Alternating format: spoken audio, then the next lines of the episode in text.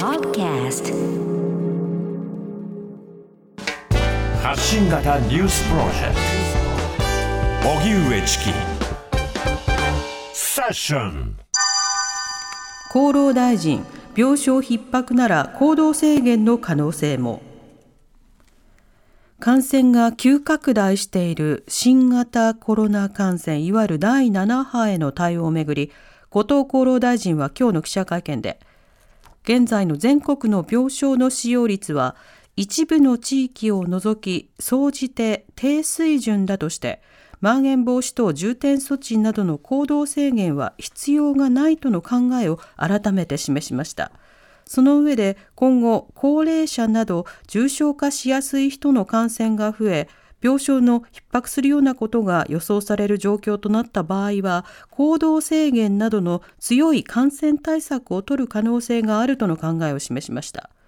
そのような中、文部科学省は今日、2021年度の文部科学白書を発表。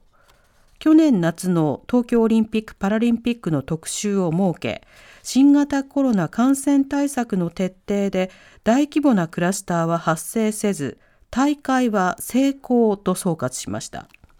また、アスリートへの誹謗中傷、写真や動画によるハラスメントに対する対応といった項目にもページを割きました。さて、コロナの感染拡大というものが今起きていますので、はい、本当に注意が必要だと思います。そうした中、昨年度の文部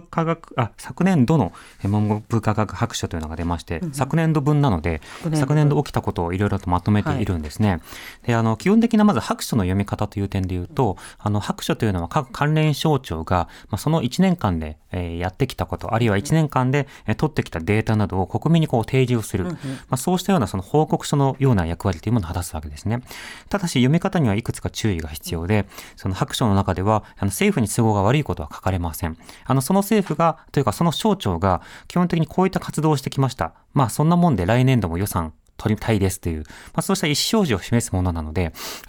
そこは割り引いてみましょうと。ただし、白書というものにはこう役に立つ白書とそうではない白書というのがあって、役に立つ白書というのは例えば犯罪白書とか、警察白書みたいな仕方で、今の日本のデータがどうなっているのかとか、日本の今のそのなんでしょうね、治安状況であったり、雇用状況だったり、これは例えば厚労省の出している白書とかね、そうしたのデータを確認して、いろいろ議論する上では随分役に立つところがあるんですね。で、一方で文部科学省の出す文部科学白書に関しては、いろいろな、なんでしょうね、こうデータをどんどん提示するというよりは、そのテーマごとにちょっとコラムをこうまとめていくような、そうした傾向が強くてですね、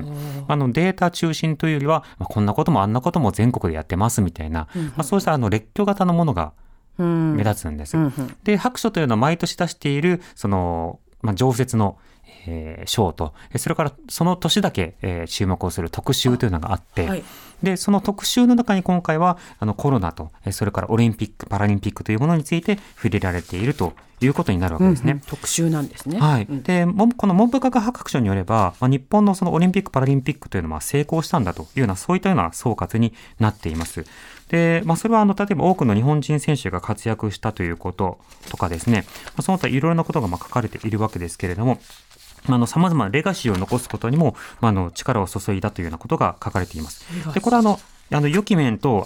どうなのっていう面、そうそうあるわけですね。良き面というのは先ほどの原稿でもありましたが、例えばそのハラスメント対策であるとか、あるいはその、いろいろな、アスリートたちも親でありアスリートであるという人も多いので、そうした育児環境であるとか、あるいはそのメンタルヘルス、例えば成績が良くなかったり、やじられたり攻撃されたり、誹謗中傷やじだったり、そうした選手たちのメンタルヘルスに対して力を注ぐようになりましたというような整理、これは結構大会中もいろいろ注目をされた論点なので、それはとても重要なものだなというふうに思ったんですね。で、一方でそうだっけって思うような記述というのも当然というか記述もありました。例えば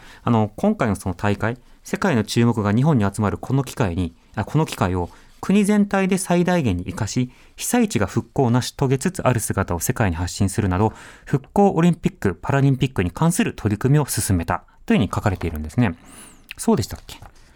というようなその部分もあります。また、大会を契機とした日本文化の、魅力発信や共生社会の実現に向けた取り組みも進めてきましたというような話があったんですね。魅力の発信、共生社会の実現、そこら辺はどうでしょうねと。というのは大会前がどうで大会後がどうでという比較のデータが出されていない、これを成し遂げましたという文章というのは基本的にはその意味がないものになってしまうんですよね。となると元々の強制度合いがこれぐらいでその後どうなりましたということが整理されなくてはいけないわけです、はい、確かにさっきあった例えばその、ハラスメントであるとか選手に対する誹謗中傷とか、あるいは性的な仕方で撮られる写真、これはそもそも大会以前には注目されていなかった議題、注目されにくかった議題だから数字がなくても今大会を経験に多くの人たちが論点になりました、論点として意識するようになりました。これはこれで大事な比較になりますよね。ただその共生社会云々というようなところなどに関しては単純に比較することがとても難しい部分があるので、そのあたりについてはちょっと割り引いた上で見ていくことが必要かなと、ただし今回そのやたらとレガシーという言葉が連呼されるわけですね。でレガシーというのは遺産というようなことを意味合いするわけですけど、なかなかその不思議な状況になっているなというのは、最近では何かをする前にさてどのレガシー残しますみたいな、やる前から決めておく、花からね。そうですね。で何を残すかは意識的に意図的に設計できるのだという思想というのは相当の濃厚にあって、でも実際上そうしたレガシーが大義名分となってその背景で行われている予算が非常に膨らんだ様であるとか、関連文章というものが大会関係の文章というものを保存する義務がないことであるとか、いろんなところのおろそかさというものが軽視されているという、このバランスの悪さというのもあるわけです、ただ文部科学省はそのあたりについては、今回白書の中では特に突っ込むことなく書かれていないということになるので、そのあたりは白書には書かれていないけども、我々はしっかりと覚えておきながら、さて今後大会やるとしたらその文書保存義務を関連団体に義務付けるであるとか、